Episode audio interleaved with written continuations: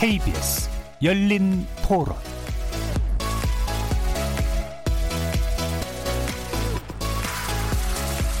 안녕하십니까. KBS 열린 토론 정준희입니다.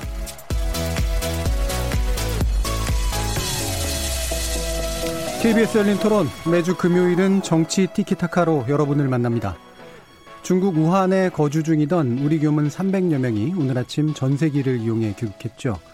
비행 도중에 그리고 도착 이후 검역 과정에서 의심 증상이 발견된 18명의 교민은 의료기관에 격리 조치되기도 했습니다.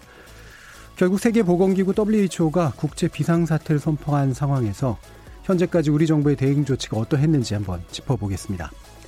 다른 한편 민주당 영입인지 이후였던 원종건 씨가 미투 폭로의 대상이 된 후 출마 의사를 철회했죠.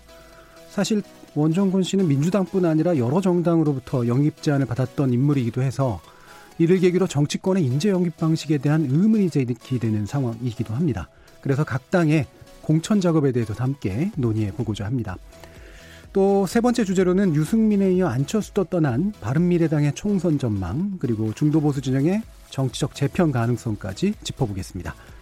KBS 열린 토론은 여러분들이 주인공입니다. 문자로 참여하실 분은 9730으로 의견 남겨주십시오. 단문은 50원, 장문은 100원에 정보 이용료가 붙습니다. KBS 모바일 콩, 트위터 계정 KBS 오픈, 그리고 유튜브를 통해서도 무료로 참여하실 수 있습니다. 시민 농객 여러분의 날카로운 의견과 뜨거운 참여 기다리겠습니다. KBS 열린 토론 지금부터 출발하겠습니다. 살아 있습니다. 토론이 살아 있습니다. 살아있는 토론, KBS 열린 토론. 토론은 라디오가 진짜입니다. 진짜 토론, KBS 열린 토론.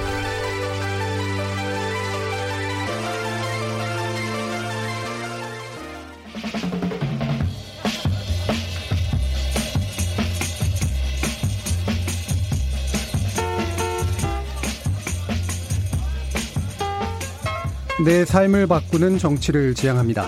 감성 충만 시사 토론 정치 티키타카 함께 해주실 네 분의 논객 소개하겠습니다. 먼저 재단법인 와그를 이끌고 계시는 이진순 이사장 나오셨습니다. 네, 안녕하세요. 자, 그리고 정치평론가로 아주 활발한 활동을 하고 계시는 김민정 경희대 교수 모셨습니다. 네, 안녕하세요. 정치하는 엄마들의 전 공동대표였고요. 현재는 활동가로 일하고 계시죠. 조성실 활동가 나오셨습니다. 네, 반갑습니다. 자, 그리고 또 한 분의 따뜻한 정치평론가 송문희 더공감 여성정치연구소 소장 함께 하십니다. 네, 안녕하세요. 자, 오늘 뭐 토론 주제가 한 세 개쯤 되는데요. 먼저 좀 간단히, 어, 지금 한참 문제되고 있는 신종 코로나 관련 문제를 짚어보야 될 것 같습니다. 어, 일단은 이제 총론적으로 지금 뭐, 이, 우리 삶의 정치를 좀 지향하니까요. 각자의 삶의 현장에서 체감되는 또는 문제시되는 그런 것이 무엇이라고 보시는지 간단히 의견 먼저 듣고 시작하도록 하겠습니다. 어, 이진수 지사님부터 들을까요? 네. 잠깐 딴 생각이 예. 했나 봅니다. 아, 지금 그 신종 코로나 바이러스에 대한 얘기 시작하는 건가요? 예. 예, 예. 그 지금 이 전체적으로 이 현실감이 사실 잘 안 들 정도로 음. 어디 무슨 그 우리 SF 호러 영화에서 본 장면들이 바로 눈앞에 펼쳐지는 것 같은 느낌이 많이 듭니다. 이게 어, 사실은 이런 게 처음도 아니고 메르스, 사스 뭐 여러 가지 돼지 열병 뭐 계속해서 이 재난의 연속이라는 느낌이 드는데 어, 이럴 때마다 항상 이 어떻게 해결할 것인지 굉장히 막연하면서도 어, 그 구체적인, 그러니까 단기적인 처방으로 해결될 문제가 아닌데, 그러니까 이런 문제들이 계속 반복될 때 우리가 어떤 근본적인 대책을 강구해야 되는지 이런 논의를 해야 될 것 같아요. 근데 당장은 워낙 눈앞에 보이는 여러 가지 이 현상이라고 하는 게 되게 위중하고 알 수 없는 공포와 싸우는 것 같은 이런 느낌이 들기 때문에 이럴 때 특히 어떤 정보의 투명한 예. 공개라든가 공유라든가 어, 그 과정에 그러니까 궁금한 사항들이 있으면 가감 없이 어, 공식적인 답변을 해주는 어떤 창구라든가 이런 것들의 활성화가 굉장히 중요한 것 같습니다. 예. 그 호러 영화를 보는 것 같다는 말씀해 주셨는데 주변에서 직접 보시는 건 아니죠? 아니요, 저는 길거리에 모든 사람들이 마스크를 아, 쓰고 마스크를 쓰는 지나다니는. 것 예. 자체도 굉장히 엽기적이라고 느끼고요. 네. 어, 요즘 워낙 또 이 감기 독감이 유행하는 음. 계절 아닙니까? 그런데 최근에는 제 주변에 감기 독감 환자가 많은데 그냥 누군가 기침하는 소리만 들어도 네. 모두가 굉장히 긴장하고 음. 어, 기침을 하는 사람은 주변 사람들의 눈치를 굉장히 음. 봐야 하고 뭐 그 어디 공공 장소에서도 그런 사람이 있으면 굉장히 괴물 취급하는 예. 서로 거리를 두고 이렇게 좀 몇 걸음씩 물러서는 이런 것 자체가 굉장히 참 끔찍한 일이죠. 예. 네, 우리가 이런 음. 현실에서 살고 있다는 그렇죠. 게. 모여 사는 사람들 사이에서 바로 옆 사람에 대해서 공포감을 사실은 느껴야 되는 거. 이제 이런 부분이 아 그 아까 재난이라든가 이런 상황에서 만들어지는 좀 호러블한 예, 그런 네, 모습이라고 네. 볼 수가 있을 것 같습니다. 자, 김민정 교수님. 네, 뭐 저는 역시 세계화의 영향력이 예, 막강하구나 예, 예. 하는 생각할 수 있고요. 어, 자본이나 노동만 이 세계화의 음. 물결에 따라서 전 세계로 움직이는 것이 아니라 질병도 마찬가지로 예. 움직이고 있다. 이 때문에 이것이 한 국가의 노력만이 아니라 전 세계적인 노력도 필요하다. 아, 이런 생각 동시에 하고요. 아, 우리나라 내로 좀 특정해서 본다라고 하면요. 어, 결국 우리가 굉장히 중요한 시간이 초기 대응해야 될 시간이 마침 또 구정 하고 맞물려 예, 있었다라고 예. 하는 게 한편에 있어서는 좀 안타깝다라고 음. 하는 생각이 들었습니다. 어, 지금 현재까지 확진된 분들을 보면은 어, 대부분이 구정 기간에 예. 예, 서로 함께 밥을 먹기도 하고 뭐 이렇게 하면서 어, 전염이 2차, 3차 이렇게 되기도 했는데요. 그 기간에 예, 대응하지 못했다라고 하는 것이 안타깝고요. 제 개인적으로는 어, 이 대부분의 대학들이 에, 지금 한국에 에, 외국인 유학생들이 7만 명 이상 예. 된다라고 예. 얘기가 되고 있습니다. 그렇다라고 한다면 또 이제 그 외국인 학생들이 국내에 계속 있던 학생들이 아니고 어, 또 뭐 자기 집에 갔다가 한국 유학생들도 마찬가지입니다만은 다시 오기도 하고 이렇게 되는데 에, 이제 그렇게 된다라고 하면은 대학가에도 또 굉장히 에, 서로 불편함이 생길 가능성이 있고 한편에 있어서는 불편함을 넘어서 어, 어떻게 이 부분에 있어서 대처를 할 것인가라고 네. 하는 고민도 해야 되는데요. 러시아의 경우에는 어, 중국인 유학생들의 경우에는 계약을 2주를 늦췄다라고 음, 음. 하는 얘기가 있던데요. 우리의 경우에는 과연 어떻게 해야 할 것인지 이런 것에 대해서 저는 교육부도 좀 고민을 해야 하지 않을까 하는 생각을 했습니다. 예, 그 세계화 질병의 세계화이기도 한 그리고 이동이 많아지기 때문에 생기는 현상 그리고 우리 안에 뭐 그러니까 뭐랄까 이렇게 고립된 채 살 수 없기 때문에 생기는 그 여러 가지 문제들에 대한 현실적인 고민을 말씀해 주신 것 같네요. 어, 조성심 활동가님. 어, 저는 기본이 제일 중요하다는 점에 예. 대해서 실감을 하게 됐고요. 여러 공포에 가까운 뭐 가짜 뉴스를 포함해서 또 주의 사항들이 돌아다니지만 사실상 열이 날 때는 최대한 외출을 삼가고 음. 기침이 나면 마스크를 쓰고 손을 깨끗하게 씻는 거는 기본적인 위생 관리에 대한 준칙이잖아요. 예. 그래서 개인이 할 수 있는 지금 최선의 방어 예방책이 사실은 굉장히 아주 기본적으로 우리가 모두가 알고 있는 거다. 그 부분에 대해서 이제 음. 아이들도 친구들이랑 이야기 나누면서 굉장히 뭐 포비아라고 하나요? 공포를 막 네. 가지고 돌아오거든요. 근데 현재 11명 정도 지금 확진자가 공개가 됐습니다만 2차, 3차 감염자가 있다고 하더라도 결과적으로 역학조사 안에 있었던 예정된 음. 사람들, 예상 가능성 범주에 있었던 분들이거든요. 그래서 지나친 공포를 느끼기보다는 기본에 충실해야겠다. 음. 덧붙여 한 가지 말씀드리고 싶은 것은 메르스 사태 때 이제 어떤 병원에서 이제 집단 감염이 발생했는가를 놓고 실명 공개 논란들이 굉장히 예. 있었지 않습니까? 근데 그 당시에 여러 뭐 불이익이나 고충에도 불구하고 한 언론사나 기자분이 이제 실명을 공개함으로써 이제 이후에는 사실상 이렇게 집단적인 어, 어떤 감염의 가능성이 높아졌을 때 우리가 어, 어떤 뭐 그 식당 명이라든지 아니면은 병원 명이라든지 뭐 카페 명이라든지 이런 거를 공개할 수 있게 된 것은 굉장히 공익적으로 큰 도움이 된다. 그래서 메르스 사태를 겪으면서 어, 그래도 이전보다는 우리가 관리 체계가 굉장히 예. 좋아졌다라는 음. 것을 느끼고 있습니다. 그 공개한다라고 하는 건 이제 책임 있는 또는 이제 실제 일어난 공간에 대한 공개고 네, 네. 실제 피해자의 공개를 말씀하시는 건 아니잖아요. 아, 그렇죠. 그렇죠? 공간에 네. 대한 공개고 왜냐하면 역학 조사를 하는데 최소 그래도 그 음. 사람의 어떤 루트를 뭐 돌이키고 CCTV를 돌리고 하는데 시간들이 소요되기 때문에 본인이 또 자가적으로 뭐 네. 최대한 조심하거나 할 수 있는 정보를 사전에 준다는 것에 대해서는 그리고 불안을 상쇄시킬 수 있다는 점에서는 굉장히 공익적 효과가 크다고 생각합니다. 예, 송문희 소장님. 어, 2003년도에 사스를 기억하고 2015년도에 메르스를 기억하고 그 전에 또 2009년도에 신종플루를 예. 기억합니다. 아, 그때 그때에 따라 대처에 따라서 많은 결과가 달라졌던 것 같거든요. 2003년도에 노무현 정부 때 굉장히 초동 대처를 잘했습니다. 예.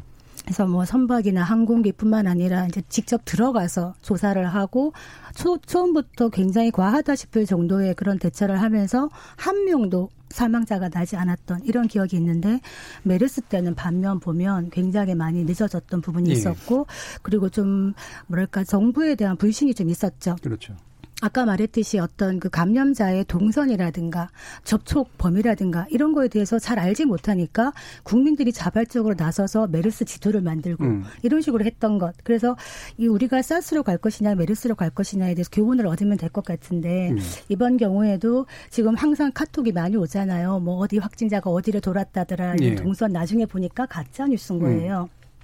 이런 불안감을 좀 줄이려면은 정부가 어떤 역학조사 결과를 최대한 빨리 해서 좀 투명하게 좀 최대한 빨리 신속하게 공개를 하는 것이 국민들의 부담감을 좀 줄일 수 있지 않겠나 싶고 아까 말했듯이 세계 시민까지는 안 가더라도 성숙된 시민의식 굉장히 필요한 음. 시기다. 내가 좀 몸이 이상하면 스스로 자가 격리를 한다든가 외출을 삼가든가 이런 것도 굉장히 필요한 것 같아요. 예, 예. 어, 협력도 상당히 중요한 문제인 것 같고 통제뿐만이 아니라 어, 말씀처럼 이제 아마 근본적 처방 중에 대해서 이제 뭐 좀 이따 뭐 어떤 생각들을 하시는지 한번 또 논의는 해보겠습니다만 어, 지금까지는 아직까지는 좀 갈림길에 있는 그런 상태인 것 같습니다. 그래서 이제 그 아까 이제 극단적이라고 볼 수도 있을 이제 그런 정도의 대처까지도 필요하다라고 하는 그런 말씀하고 연관해서요. 아, 우리 정부가 지금 이제 주위에서 경계 단계로 격상한 지 좀 됐고 그다음에 전수조사 결정을 했고요. 전세기 파견했고 또 이제 일부 격리 조치에 들어간 그런 상황까지 일련의 어떤 과정들을 지켜보시면서 어떤 부분이 좀 괜찮았다라든가 어떤 부분 좀 부족했다라든가 이런 좀 평가가 좀 필요할 것 같아요. 어, 말씀들 주시죠. 네, 예. 사실 뭐 개인도 예. 우리가 재난을 당하거나 갑자기 무슨 사고를 당하면 굉장히 경황이 없고 예. 정신이 없고 이렇듯이 저는 정부도 어느 정도는 그럴 수밖에 없을 것이다 음. 이런 생각을 합니다. 그것은 뭐 어느 정부가 되었든 간에 그것이 어, 완벽하게 에, 오케스트라처럼 움직일 예. 수는 없지 않을까 이런 생각을 합니다. 그럼에도 불구하고 저는 정부가 아, 정직해야 한다라는 예. 생각을 하는데요.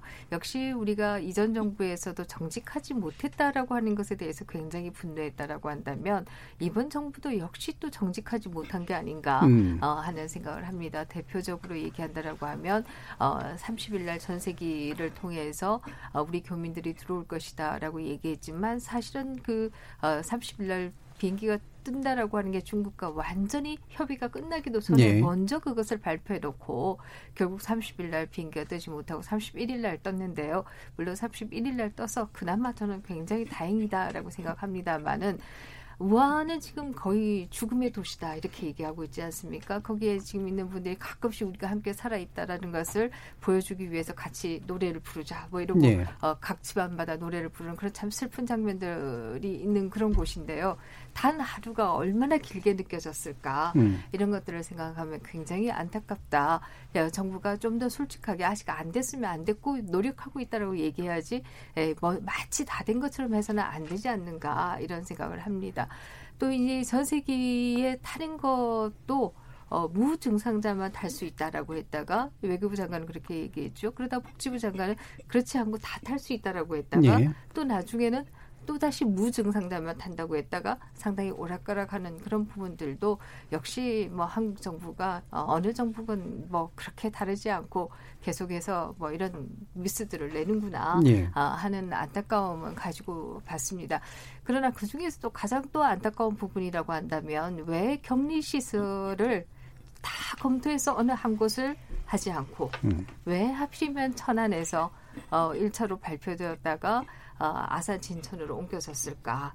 또 그게 또 아주 우연히도 천안의 경우에는 민주당 국회의원이 세명인데 아산 천안으로 발표됐던 건 아니지 않나요? 어, 그러나 그렇게 다 알려졌었죠. 그러니까 보도가 이제 그렇게 네, 된 거고 네, 이제 정부 관계자 발의인데. 네, 네, 그렇습니다. 음. 그러다가 또 아산 진천의 경우에는 마침 또 야당 의원들이 두 명이고 여당 의원은 한 명밖에 없으니까 이것도 또 아, 정치적으로 뭐가 문제가 있는 거 아닌가 예. 이런 오해들 이것도 어. 이것도 약간 검증되지 않은 네, 오해라고 생각이 드는데 우연의 일치죠. 그거를 네. 아니 정치적으로 그렇게 해석하는 네, 게 우연의 예. 일치죠. 그러나 뭐 음. 어, 일종의 님비 현상이 결합될 때는 왠지 우리만 손해 보는 것 같다라고 예. 하는 생각이 들 때 님비 현상이 더 극화된다라는 면에서 그런 면에서 본다라고 한다면 저는 정부가 좀 더 어, 그야말로 고심을 하고 어느 곳을 딱 정하고 난 이후에 국민들을 설득했어야 되지 않았을까 예. 어, 그런 아 쉬움은 있다라고 말씀드리겠고요.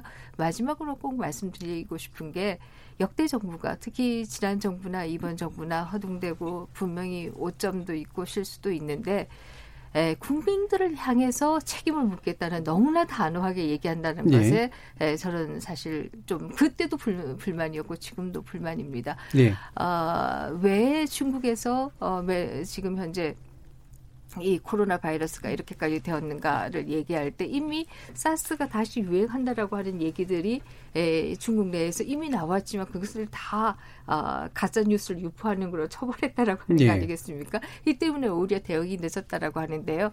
우리가 가짜와 진짜를 정부가 이것을 지금 재난에 대응하기도 바쁜데 이걸 처벌하겠다고 나서는 것도 저는 뭐 책임 전가다 이렇게 생각합니다. 음, 예, 여러 가지 논점을 지금 많이 얘기해 주셨어요. 바로 받아보죠. 예, 인증순 지사님. 예, 예, 그 앞에 말씀하신 그러니까 정부가 정직하지 않았다라는 표현에는 동의하기가 좀 어렵습니다. 그러니까 물론 어, 좀 더 일사불란하게 명확하게 흔들림 없이 일관되게 어, 그 방침을 세워서 실행을 하는 게 가장 상책이죠. 최선이죠. 그러나 그 과정에서 우왕좌왕하고 뭐 말이 바뀌고 계획이 수정되고 예. 이런 것들이 물론 어, 아쉬운 대목이긴 합니다. 그러나 이것을 정직성의 문제로 볼 것이냐. 음. 어, 적어도 전 세기로 이제 교민들을 수송하는 문제에 있어서는 저는 중국 당국의 방침이라든가 그 소통의 문제가 분명히 있었다라고 보이고요. 그거는 한국 정부뿐만이 아니라 모든 그러니까 이 외국인들을 우한 밖으로 내보내는 문제에 있어서 중국 당국이 가지는 여러 가지 입장의 변화 내지는 어떤 구체성의 강도의 변화 이런 것들이 예. 있었다라고 봅니다. 물론 그 어, 위치를 놓고 뭐 천안이냐 아산이냐 뭐 이렇게 왔다 갔다 한 것들은 사실은 아산 진천 주민들의 분노를 돋구는 어, 그런 어, 그 중요한 계기가 됐던 건 사실이죠. 그 주민들도 스스로 그렇게 말씀들을 하시고 어, 그런데 저는 이 기회에 어쨌든 중요한 것은 두 가지가 있다고 보는데요. 하나는 당면해서 지금 문제를 풀어나가는데 필요한 정보의 투명성과 공유라는 측면에서 사실 지금 문의 전화가 1339, 그 네. 교환원도 부족해가지고 이제 이번에 좀그 대폭 늘렸다고는 하는데 그래봤자 뭐 백 몇십 명인 것 같고요.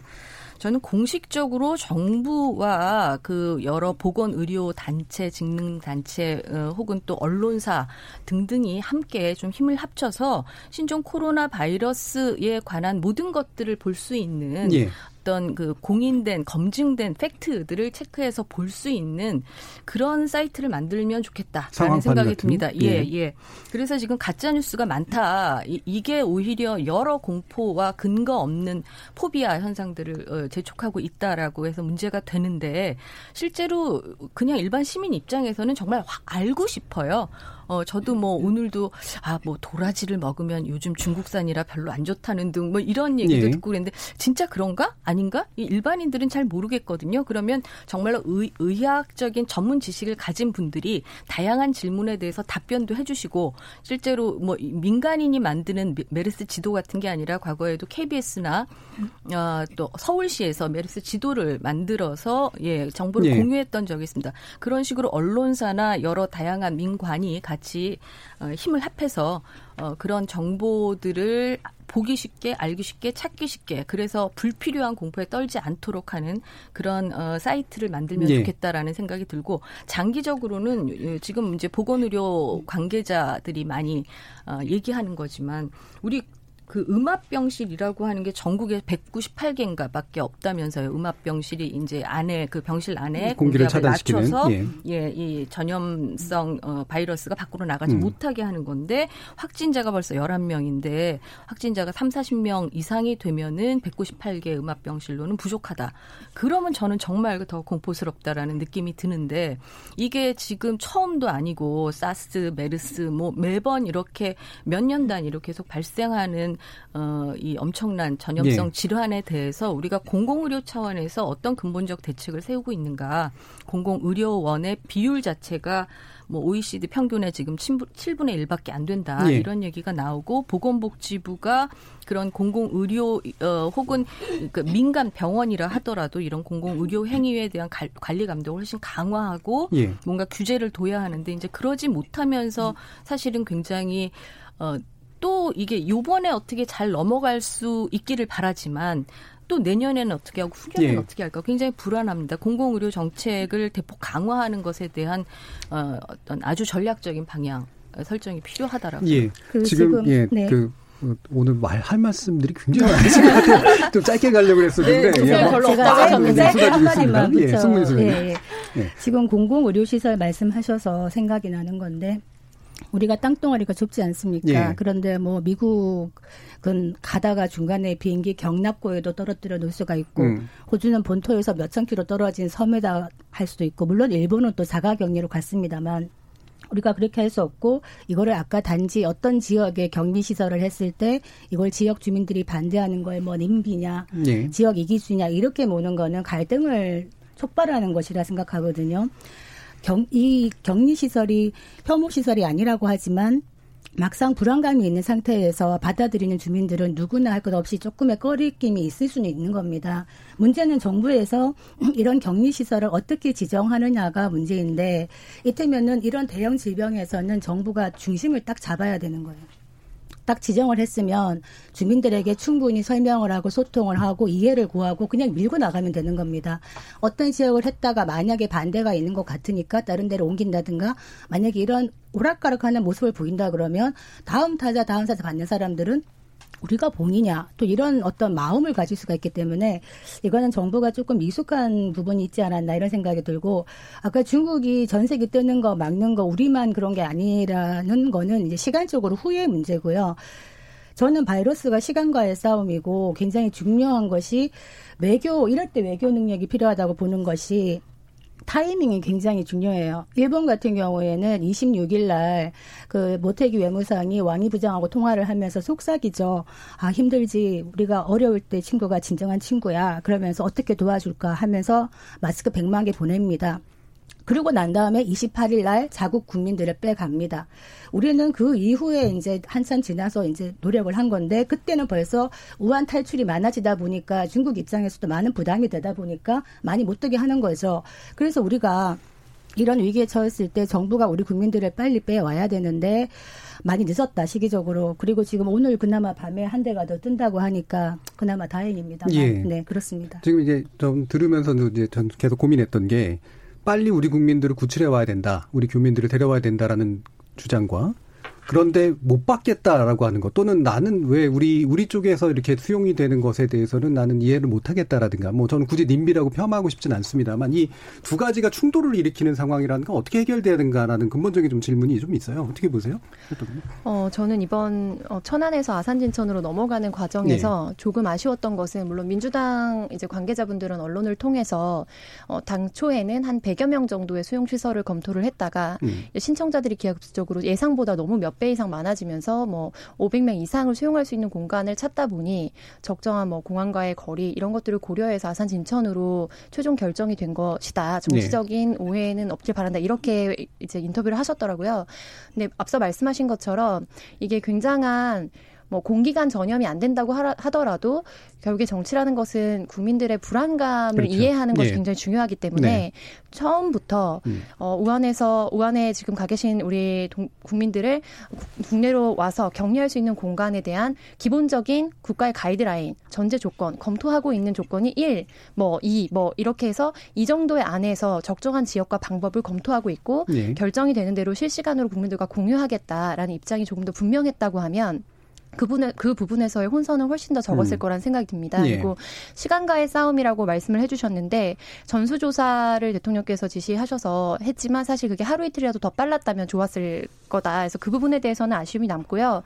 다만 대한민국의 의료 현실 자체가 이제 뭐 감염내과나 감염관리 체계 같은 경우에는 사실 굉장히 늘 부족하고 이것이 위기를 위한 대응 시스템인데 사실 비용이나 이런 부분 때문에 그리고 뭐 의대에서도 사실은 인기 과목은 아니고 그래서 공공의료 인력을 어떻게 확충할 것인가에 네. 대해서 그간에 10여 년 넘게 굉장히 많은 논의를 해왔습니다.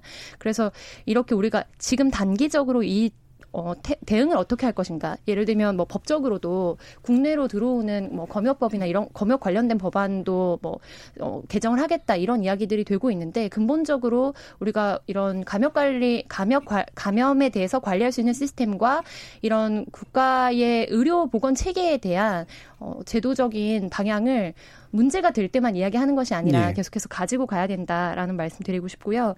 전 정치하는 엄마로서 꼭 드리고 싶었던 말씀이 작년인가 재작년에 이렇게 엄청나게 태풍 몰아치면서 사실 어린이집이랑 학교 휴원령이 내려졌습니다. 휴교령이. 근데 그 당시에 정치하는 엄마들에서 강력하게 이제 말씀드렸던 게 휴교 휴원을 당장 하는데 직장에 나가야 되는 부모들은 네. 어떻게 해야 하냐는 문제였어요. 그래서 이번에도 지금 확진자와 또 밀접 접촉자 중에 한 분이 어린이집 종사자라는 뉴스가 오늘 연달아 나오면서 굉장히 영유아 부모들이 공포에 떨고 있거든요. 그리고 더군다나 이렇게 백신이나 치료제 가 없는 경우에는 이제 노약자들이 더 취약하기 때문에 그런데 결과적으로 늘 이런 대응을 할 때 어린이집, 학교 문제 되면 문을 닫는다. 그렇지만 거기에 대해서 생기는 돌봄 공격에 대해서는 연동해서 어떤 정책이나 대안이 나오지 않습니다.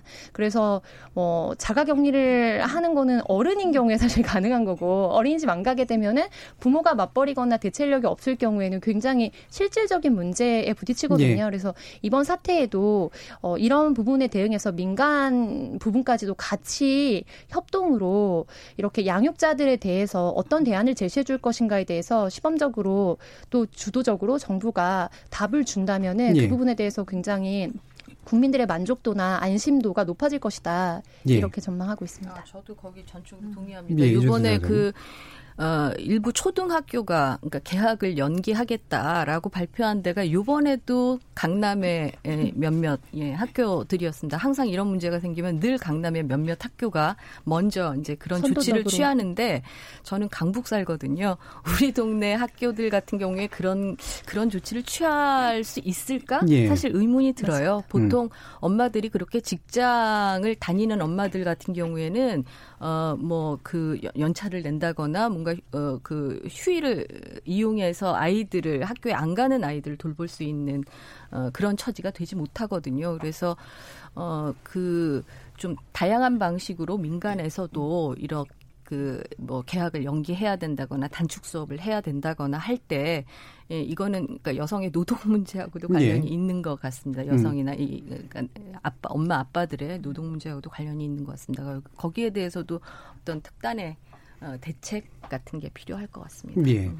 이 공공의료 정책에 관련된 문제, 그리고 육아나 교육에 관련된 문제, 그 다음에 아까도 이제 조성진 활동가께서 말씀 주셨지만 정치가 불안감을 해소해주는 방식으로 작동해야 된다라는 문제, 굉장히 중요한 주제들이 한꺼번에 이 안에 좀 녹아 있었던 것 같습니다.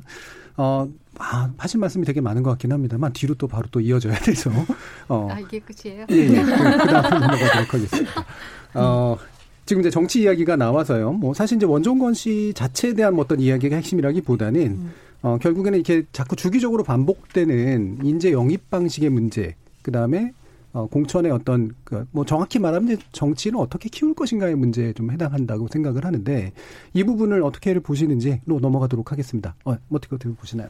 네, 뭐 제가 먼저 김, 말씀드리면요. 예. 저는 정치인을 키우는 게 아니라 자기가 크는 것이다 예. 이렇게 생각합니다.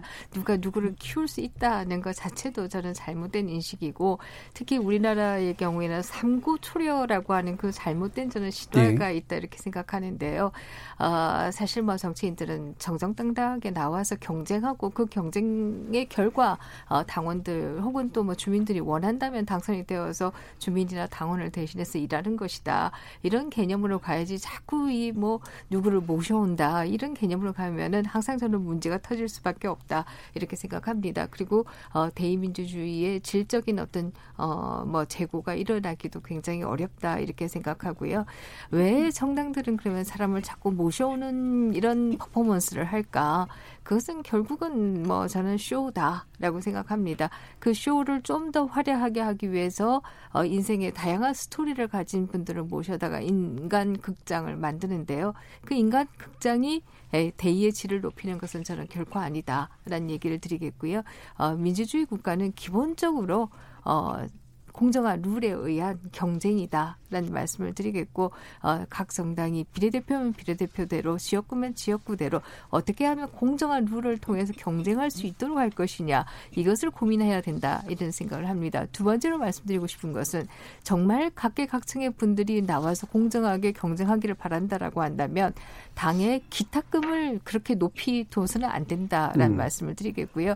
어, 뭐 젊은이들이 20대 30대가 거의 뭐몇 천만 원 되는 돈을 내고 당내 경선에 넣을 수 있는 젊은이들이 누가 있겠는가? 그것은 젊은이들을 이 나와서 경쟁하지 말란 얘기와 똑같은 거 예. 아니냐 이런 얘기를 드리겠고요. 그래서 한편에 있어서는 진입장벽이라고 얘기할 수 있는 기탁금과 같은 것들을 뭐 거의 없애야 된다라는 얘기와 더불어서 공정한 룰을 만들어야지 그냥 이렇게 쇼로 가서는 안 된다라는 음. 얘기 드리겠습니다. 예, 뭐 키운다는 게 말씀처럼 이제 스스로 크는 건데 공정한 룰을 강조하신 게 바로 그냥 스스로 경쟁한다고 했을 때 공정하지 못한 룰에서는 스스로 경쟁하지 못하는 상태가 만들어지니까 그런 이제 룰의 문제에 대해서 고민을 좀 많이 해야 되는 건 맞는 것 같고요. 송문희 소장님.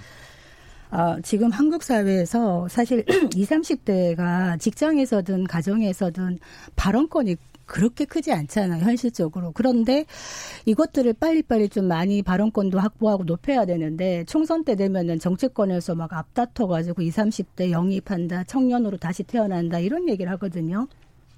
아까 김민정 교수님 얘기하셨듯이 이런 어떤 스토리를 가지고 있는 어떤 쇼 위주로 가다 보면 어떤 게 있냐면 쇼는 짧게 끝나고 그게 화려한 쇼일수록 끝이 허망하다.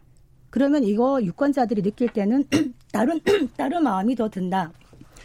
뭐냐면 지금 아까 청년 얘기하셨는데 지방자치 지금 민선 7기까지 접어왔지만은 실제로 풀뿌리 민주주의가 정착되지 못하고 있는 이유가 무엇냐? 지방에서는 당협위원장들이 사실상 공천권을 다 가지고 있죠. 그리고 아까 기타금 있는 사람들에게는 1, 2천이 큰 돈이 아닐 수 있지만 청년이나 신인들에게는 2, 3천, 1, 2천이 굉장히 큰 돈이에요. 이거 돈 드는 선거를 할 수밖에 없는 풍토. 그리고 후원금도 모급하지 못해요. 그러면서 청년들 보고 알아서 잘 커서 와라. 이거밖에 안 되는 것이거든요. 그리고 이번에도 20, 30대 많이 영입을 하는데 뭐 말 말이 탈, 말 많고 탈나는 뭐 인재들도 있습니다만 저는 근본적으로 뭐 영입은 뭐 할 수도 있다고 생각하지만 예. 이 영입이 주가되면 안 되는 거거든요. 영입은 정당 내에 어떤 시스템에서 잘 육성하고 아까 키우는 게 아니라 혼자 큰다고 하지만 혼자 크기가 많이 어려우니까 정당 시스템에서 좀 키워주고 어릴 때부터 뭔가 교육을 받고 이렇게 와야 되는데 밖에서 갑자기 오다 보면은 이런 해프닝이 생기는 겁니다. 그래서 지금까지 컸던 민주당의 권리당원이 100만 명이고요. 한국당의 책임당원이 한 30, 33만 명? 이 정도 되는데 왜 인재가 없겠습니까? 여기서도 충분히 찾아볼 수가 있는데 아는 보지 않고 바깥에서만 스토리 위주로 끌고 오다 보니까 이런 일이 생긴다. 그래서 좀 더 장기적인 관점에서 인재를 키워나가는 것은 매우 중요하다. 이렇게 생각이 됩니다. 예. 조선식 활동가 아, 저는 첫 번째로 이제 원종건 씨 사례에서 보여준 어떤 젠더 감수성에 대해서 말씀을 드리자면 이게 정말로 데이트 폭력 관계 내에서만 일어났던 일이라고 한다면 사실 이거는 당내 검증 시스템으로 거려지기는 굉장히 그렇겠죠. 어려웠다. 예. 그런데 또 이후에 지금 막 관련 받아쓰는 기사들이 또 생기고 있습니다만 학내에서부터 사실상 이 부분에 대해서는 평판이 좀 따라다녔다라는 예. 이야기들도 예. 또 나오고 있거든요. 그래서 어, 정말로 데이트 폭력이 아니었다고 하면 정말로 이번에 민주당에서 인재 영입을 하는 과정에 검증 시스템이 너무 부실했고 그리고 몰랐다고 하더라도 결과적으로 지금 알게 된 이상 단순히 꼬리 자르기처럼 이 사람이 뭐 출마를 포기하고 뭐 탈당을 하는 방식의 문제가 아니라 이번에 공천을 받게 될 많은 사람들에게 굉장히 엄격한 기준을 보여주는 것이 중요하다. 그래서 예를 들면 뭐 성범죄나 혹은 성폭력 등 관련해서 논란이 됐던 인사들에 대해서 출마하지 않도록 권고하는 방향보다 오히려 굉장히 높은 기준을 가지고 뭐 쇄신하는 모습을 보여주지 않고서는 사실상 이 부분에 대해서 또다시 같은 비슷한 유사한 문제들이 반복될 가능성이 높다고 봅니다. 그러니까 미투 이후에 대한민국에서 이런 데이트 폭력을 바라보는 관점 자체가 굉장히 국민적 의식이 많이 높아졌거든요. 그래서 어, 또 덧붙이자면 이제 82년생 김지영에 대한 굉장히 뭐 안티적인 감정 혹은 뭐 이게 영화가 나오기도 전에 평점 테러들이 막 서로 간에 일어나고 하면서 굉장히 혐오적인 양상으로 치달았는데 결국에 82년생 김지영의 화두가 던지고 싶은 것은 대한민국 시스템에 대해서 어떻게 보면은 질문을 던지는 문제인데 그게 어, 인터넷 여론이라든지 이런 거를 통해서 혐오의 감정으로 치닫는다고 하더라도 결과적으로 정당에서는 그거에 대해서 시스템적인 대안을 제시해줘야 하는 거거든요.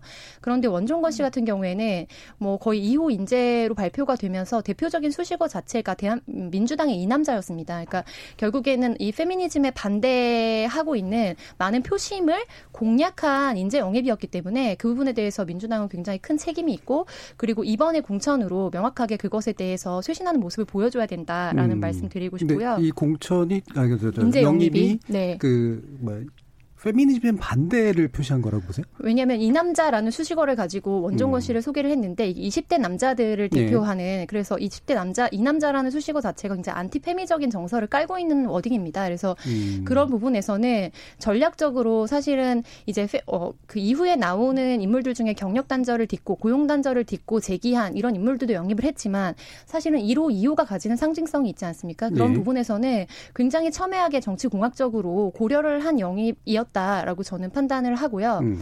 그래서 그런 부분에서는 어, 이 부분에 뭐 몰랐다 혹은 이 부분이 허술했다라고 넘어갈 부분이 아니라 앞서 말씀드린 것처럼 이 남자 대 예를 들면 페미니스트 혹은 이 남자 대 82년생 김지영으로 뭐 여론이 치닫는다고 하더라도 결국에 거기에서 이야기하는 것은 어떤 불공정이라든지 혹은 기회 박탈이라든지 차별이라든지 이런 화두들을 이야기하는 거지 않습니까? 고용 단절이라든지 그래서 그런 부분에서 20대 국회가 어떤 입법 입법적인 혹은 정책적인 대안을 보여줄 것인지에 대해서 음. 적극적인 고민이 부족한 상태에서 사실은 인재 영입에 서 상징적으로 표심을 고려했다라고 저는 판단이 들더라고요. 예. 그래서 이 원종건 씨에 관련된 미투가 일어나기 전부터 사실 그런 판단을 하고는 있었지만 다만 이 앞서 지난번 저희가 민주당 공천에 대해서 어떻게 평가하냐 했을 때 기대보다는 나았다라고 말씀을 네. 드렸잖아요. 왜냐하면 청년들이 생각보다 많이 영입이 됐기 때문에 그런 부분에 대해서 평가를 드렸던 거고 음.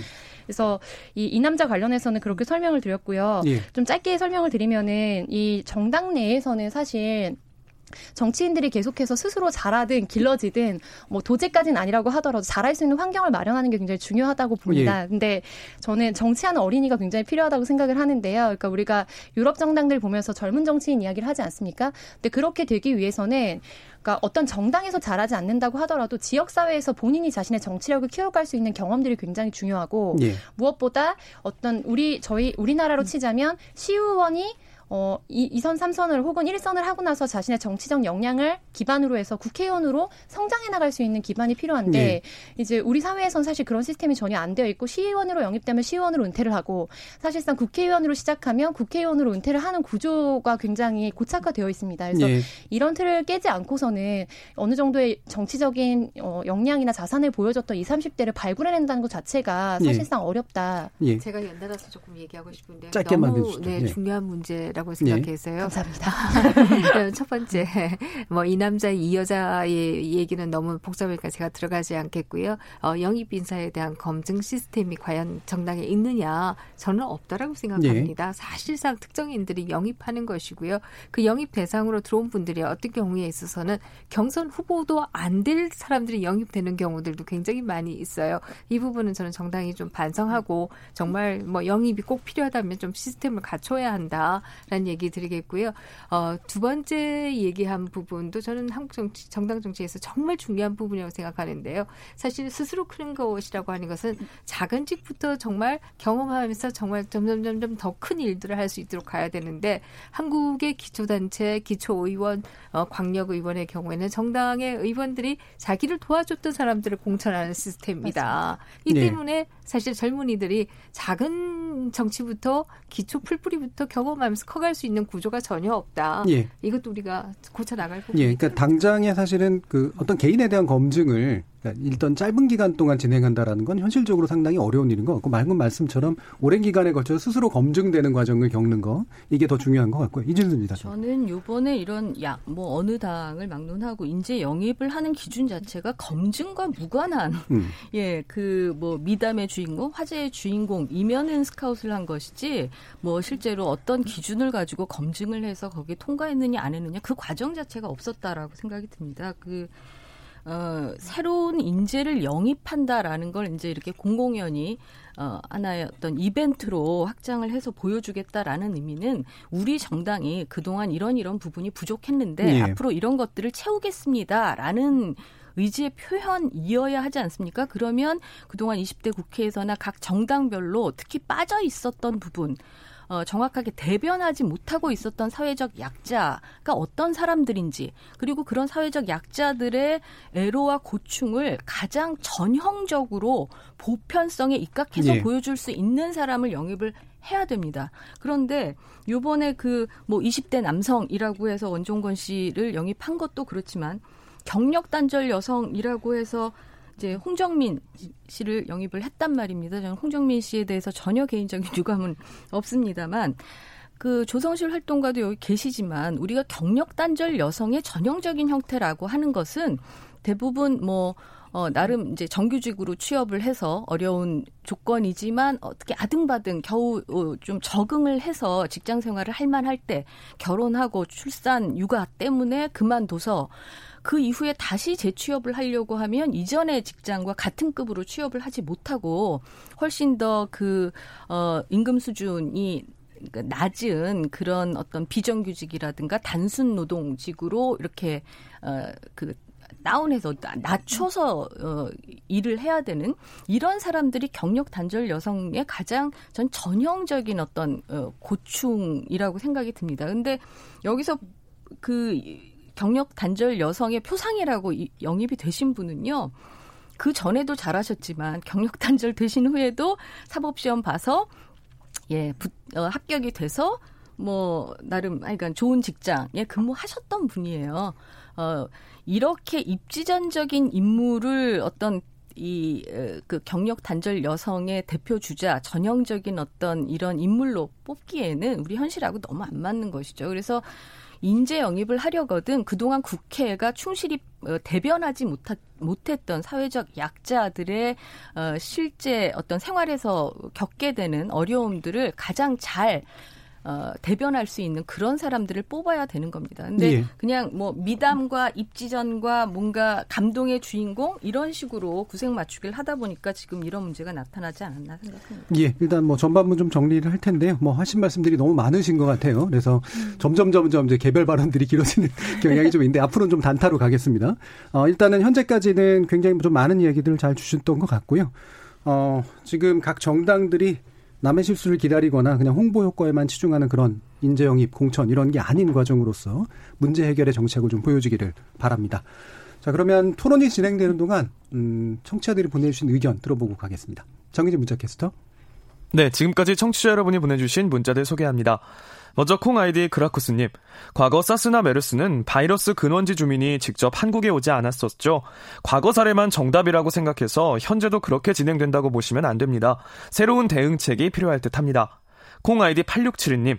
가짜뉴스를 유포하는 사람들은 바이러스나 다를 것 없습니다. 모 유명 언론의 기자처럼 우아한 탈출기를, 우한 탈출기를 무용담처럼 쓰면서 상황을 희화화하는 어처구니 없는 일은 없어야 합니다. 콩 아이디 김인수님. 혼선과 비정직은 구분할 줄 아셔야죠. 임시 숙소를 공개하는 것만 봐도 이 정부가 부정직한 정부는 아닌 것 같습니다. 유튜브 청취자 송하진님. 쇼는 이번에 자유한국당이 제대로 하고 있는 듯 합니다. 장애인 복지 예산 다 삭감해 놓고 장애인 단체장을 인재로 영입하는 거야말로 정말 쇼 중의 쇼 아닌가요? 콩아이디 7703님. 정치 신인, 키우는 것이 아니라 공정한 룰 속에 스스로 당당히 커야 한다는 말씀 아주 공감됩니다 해주셨네요. 네, KBS 열린 토론. 이 시간은 영상으로도 생중계하고 있습니다. 유튜브에 들어가셔서 KBS 일라디오 또는 KBS 열린 토론을 검색하시면 지금 바로 토론하는 모습 보실 수 있습니다. 방송을 듣고 계신 여러분이 시민 농객입니다. 계속해서 청취자 여러분들의 날카로운 시선과 의견 보내주세요. 지금까지 문자캐스터 정의진이었습니다.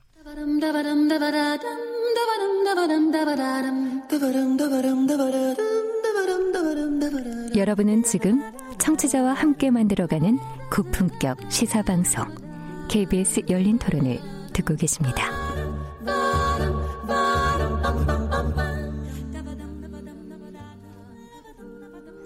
KBS 열린 토론 금요일 코너 정치 티키타카 김민전 경희대 교수, 이진순 와그리 사장, 송문희 더 공감 여성정치연구소 소장, 그리고 조성실 정치하는 엄마들 활동가 이렇게 네 분과 함께 하고 있습니다.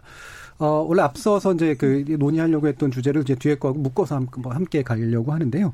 일단 이제 각 당들의 이제 공천 특징들을 한번 좀 짚어보고 동시에 지금 이제 바른미래당의 이제 손학규 대표 체제가 정말 이제 어떻게 될지 그 다음에 중도 통합 에 관련된 또는 보수 통합에 관련된 전망들이 어떻게 될지 다 이제 엮여져 있는 문제여 가지고요. 한번 의견들 이제 들어보도록 하겠습니다. 먼저 이제 공천 과정에서 좀 특징적이다라고 보여지는 부분들이 있으시면 한번 말씀 주시죠. 예, 송문희 소장님. 예, 아까랑 연결되니까 아까 제가 말을 못했던 거를 예. 붙여서 한번 해보겠습니다. 어, 지금 영입을 하고 뭐 공천을 하는데 그 지금 데려오는 분들을 줄 자리가 있나요? 음. 만약에 영입을 한 20명을 했어요. 민주당에서 그리고 자유한국당에서 15명을 했다 그러면 이분들을 비례로 보내거나 지역구로 내 보내야 될 텐데 예. 지금 지역구는 하실 분들이 너무나 많고 결국에 비례 싸움이 될 텐데 비례에서 또 뭐 경선을 하든 공정한 경쟁을 할지 모르겠습니다만 저는 이제 영입도 중요하지만 이렇게 데려오는 분들을 모셔오는 분들을 이벤트 후에 버려지는 존재로 삼는 거는 문제가 있다. 그리고 이분들이 국회에 입성하고 나서 어, 자기 역할을 제대로 하는 거를 우리가 많이 보는가? 한번 해보면 뭐 그분들의 능력의 문제도 있겠습니다만 전반적으로 소선 의원들이 비례로 가서 할 수 있는 것들이 역할이 얼마나 많은가? 이를테면 뭐 당론이라는 거에 대해서 또 수긍하지 못하면 또 힘든 부분이 있는 것이고 뭐 여야 싸움할 때 제일 앞에 나가야 되고 어 지금 뭐 이철희 의원이나 표창원 의원이나 이용덕 의원 이런 분들 굉장히 열심히 일했지만 많이 힘들었다 이렇게 얘기하면서 지금 불출마 얘기도 하고 있지 않습니까? 얼마나 국회가 많이 힘든가라는 거 우리가 알 수 있는 거죠. 그래서 공천이라는 거를 할 때 그렇다면 민심을 담는 어떤 공정한 아까 그 틀을 개발할 것인가가 관건인데 두 가지 문제가 있습니다. 권리당원 투표와 국민투표를 같이 할 때 권리당원 투표를 할 때 부정한 권리당원을 어떻게 색출해내느냐가 또 문제가 있을 수가 있고 여론조사 하잖아요. 이 여론조사는 사실 정치 신인들이나 인지도가 낮은 사람에게는 굉장히 불리한 제도입니다. 그리고 여론조사가 부정확할 수 있는 가능성이 많죠. 이 두 가지를 어떻게 극복을 해서 제대로 된 검증 tool을 만들 것인가를 만들어야 여야 할 것 없이 시스템 공천을 만들지 않겠나 싶은데 예. 한마디만 더 하자면 저는 정의당의 공, 그 영입을 좀 눈여겨보고 있습니다.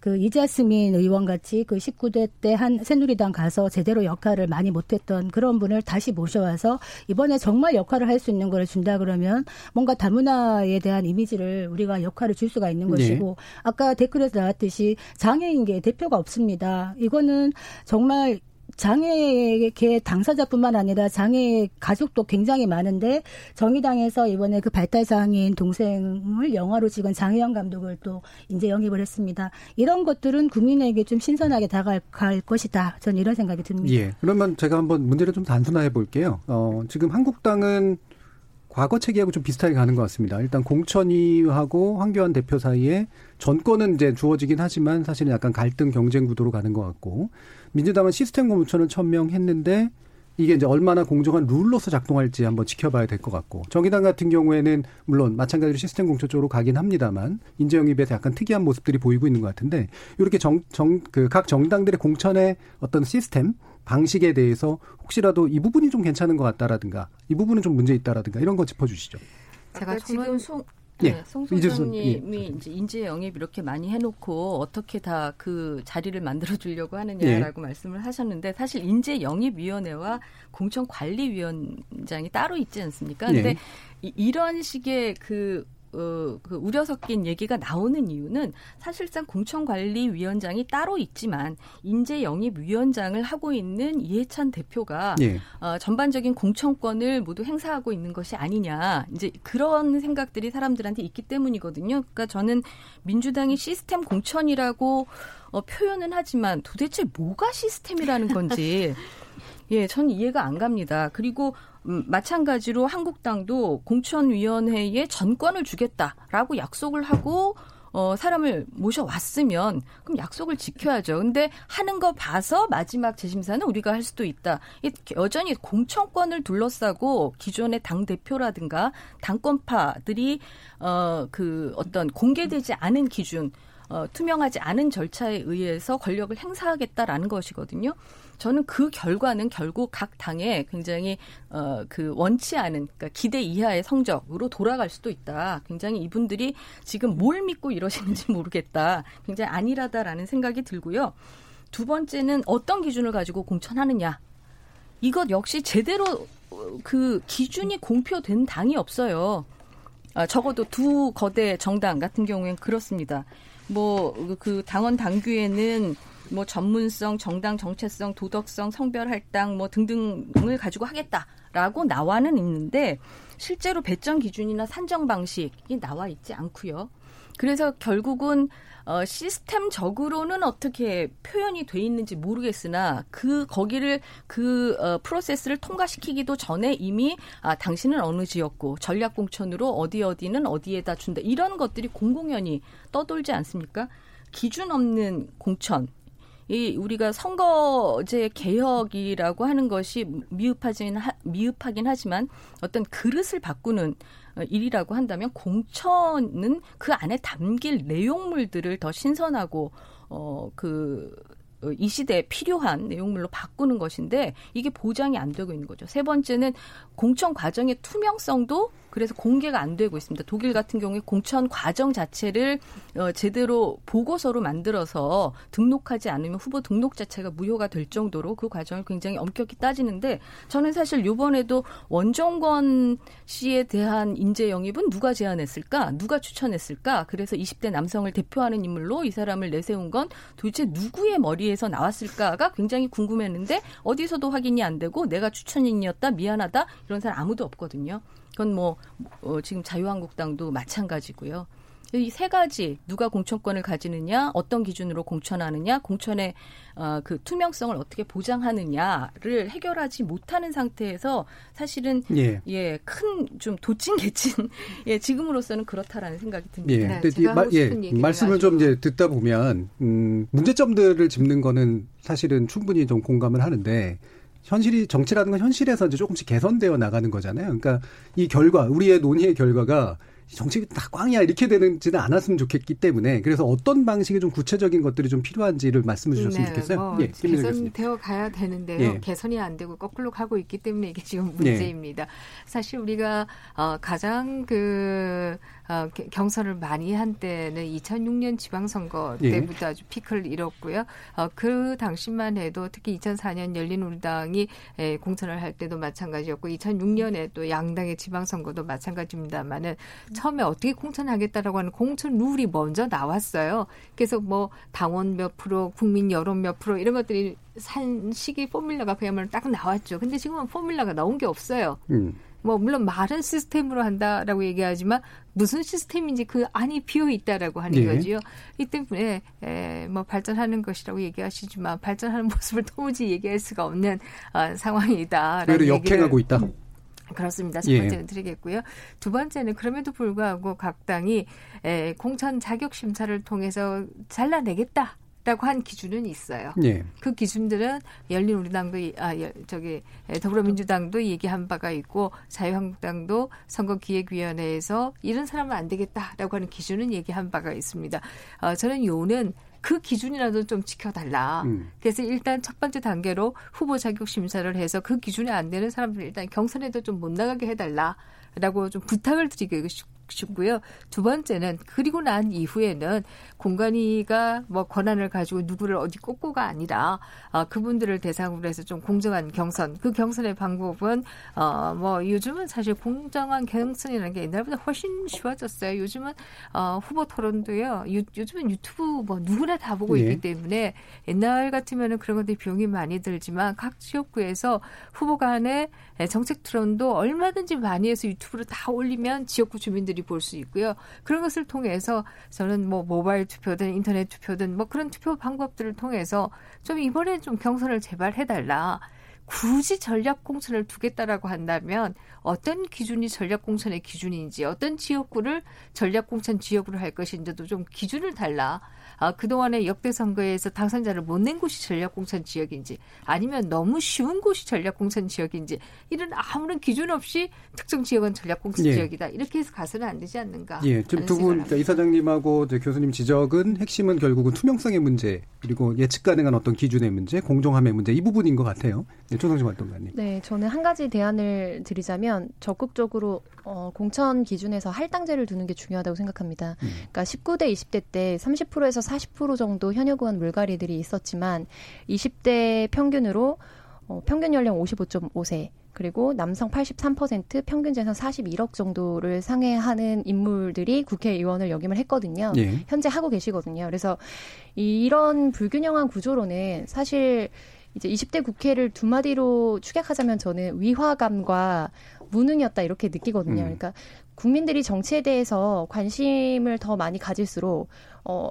본인들을 대표하려고 국회에 보냈는데 사실상 현재 가지고 있는 위치나 지위가 자신과 너무나 다르다라는 위화감들을 많이 느낀 이번에 임기였다고 생각합니다. 그렇기 때문에 연령별 분포도 인구 분포에 최대한 맞도록 그리고 성별 분포도 그렇고 이런 평균 재산 같은 경우에도 완전히 똑같이 뭐 완전 비례하게 만들 수는 없지만 최소한의 할당제를 두고 실제로 균형 있게 국민들을 닮은 어, 국회의원들이 국회에 많이 들어갈 수 있는 가능성을 여는 것이 공천의 기준이 되어야 한다. 예. 하나의 기준이 되어야 한다고 말씀드리고 싶고요. 유의미하게 봤던 정당별 어떤 공천 과정에 대해서는 한국당 공관위에 어, 결과적으로 최종적으로는 재검토를 할 수도 있다는 여지를 남기긴 했지만 최초에 공관위에 관련해서 발표를 할 때는 공천에 대한 기득권을 다 내려놓겠다는 뉘앙스로 발표를 하셨잖아요. 그래서 상징적으로 황교안 대표가 어디에 출마할지에 대해서 네. 본인의 의지보다 사실 당에서 추천하고 공관위가 어, 제안하는 대로 수락하는 모습을 보일 때 사실은 어떻게 보면 당내 혁신의 모습을 가장 상징적으로 느낄 음. 수 있지 않을까 예. 생각합니다. 그 공천 예. 룰을 만들 수가 없는 이유가 있죠. 예. 지금 보수 통합 논의를 계속하고 있는데 어떤 식으로 통합될지 결국 지분 싸움이 될 텐데 공천 지분을 갖고 이게 그렇죠. 아직 마무리가 안 되다 예. 보니까 만들 수가 없는 거예요. 그래서 음, 어떻게 보면 한국당과 새 보수당도 지금 뭐 계속 협의가 좀 잘 안 되고 있는 것이 만약에 새 보수당에서 뭐 한간에는 지금 여덟 석보다 더 많은 공천권을 달라고 예. 한다는 예. 한다 그러면 자유한국당에서 또 난색이 포할 수밖에 없는 것이고 지금 일테면은 아까 뭐 한국당은 지금 TK 지역을 한 50% 이상 교체하겠다 이렇게 얘기를 하는데 이게 근본적이고 혁신적인 공천인가요? 음. 그러니까 이때면은 그 고 노회찬 의원이 그런 말 했잖아요. 삼겹살 굽다가 삼겹살이 자꾸 타면은 판을 바꿔야 된다 예. 이런 얘기를 하는데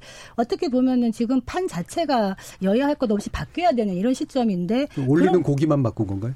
고기만 바꾸는 것도 문제가 예. 있는 게 뭐냐면 예. 수족관에 고기를 새로 넣잖아요. 예. 그러면 수족관 물이 탁 해갖고 있으면은 새 물고기가 들어가면 숨을 못 쉬다가 죽어요. 예. 그래서 해답은 뭐냐면 결국 수족관 물을 바꿔야 되는 네. 건데 지금 판이든 물이든 바꿔야 되는데 서로 그거는 싹 피해가면서 뭐 얼마 자르기 컷오프 이런 얘기를 하는 음. 거는 유권자를 속이는 것밖에 안 된다 이런 생각이 들어서 뭐 하나의 대안을 말을 안 듣겠지만 음. 하나 제시하고 싶다면 이번에 공천 기준에서 아까 얘기했던 어, 그 미투 기준 있죠. 어떤 권력형 성폭행을 했다든지 어떤 약자에 대해서 좀 갑질을 했다든지 이런 이력이 있는 사람 일단 공천 기준에서 뺀다. 그 다음에 또 뭐가 있냐면 자녀 입시 비리라든가 병력 문제 이런 부분 본인과 자녀의 이런 것들을 한번 우리 그때 얘기했었어요. 전수조사 한번 해보자. 근데 안 하잖아요 서로. 이거 한번 싹 제대로 하면은 뭐 이거는 말할 것도 없이 한번 판이 바뀌어지지 않겠나. 저는 좀 개인적으로 그런 생각을 해봅니다. 예. 네, 지금 말씀하신 예, 그 기준이 교수님. 바로 후보 자격에 대한 심사를 하겠다라고 예. 하는 것이었고요. 그것이 컷오프 기준인데요. 문제는 이제 각 당의 그 컷오프 기준을 지금 말씀하신 것들 다 얘기했어요.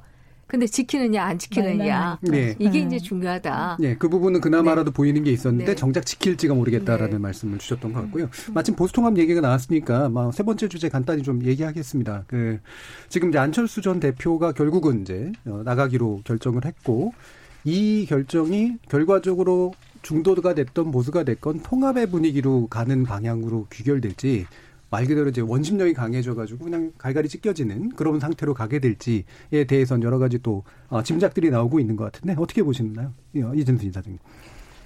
저는 지금 그 오늘 어, 오늘도 그 뭐죠?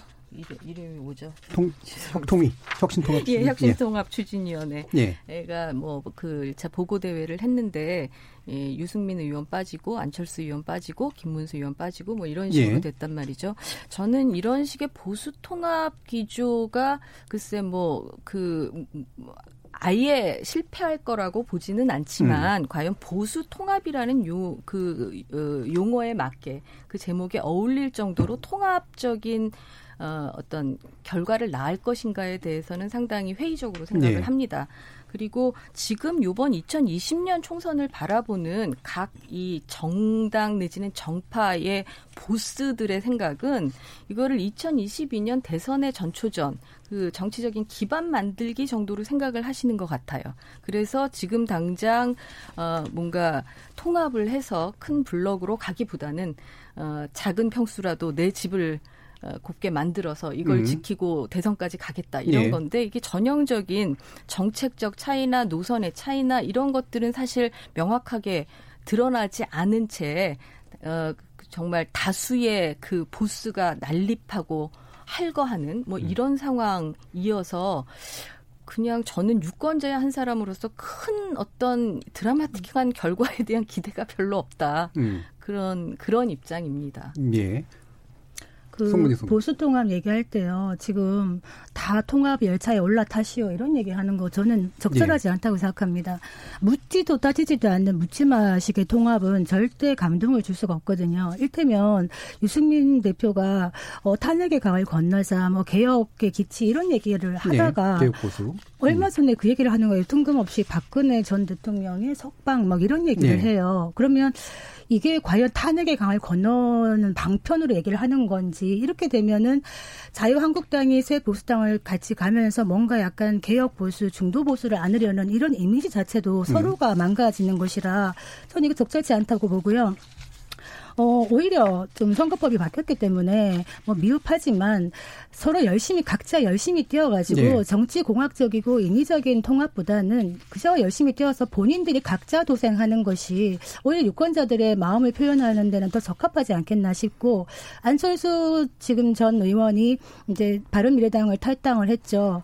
비통한 마음으로 탈당했다고 하는데 네. 저희가 볼 때는 그렇게 비통해 보진 않았어요. 창당 바로 준비 들어가시죠. 네, 바로 네. 창당 들어가고 네. 사실 우리가 왜 미 우나 고우나 내가 만들었던 어떤 조직에 대해서는 음. 그 애착이 있는 게 인지상정인데 그런 말을 해요. 뭐 어, 거친 파도를 정면으로 부딪혀 나가겠다 이런 얘기를 하는데 사실 우리가 파도 타기 할 때 파도 정면으로 타면은 못 타요. 파도 타기 파도 에 몸을 싣고 예, 같이 예. 흘러가면서 주변을 모으고 같이 덧셈을 하고 이래야 되는데 음.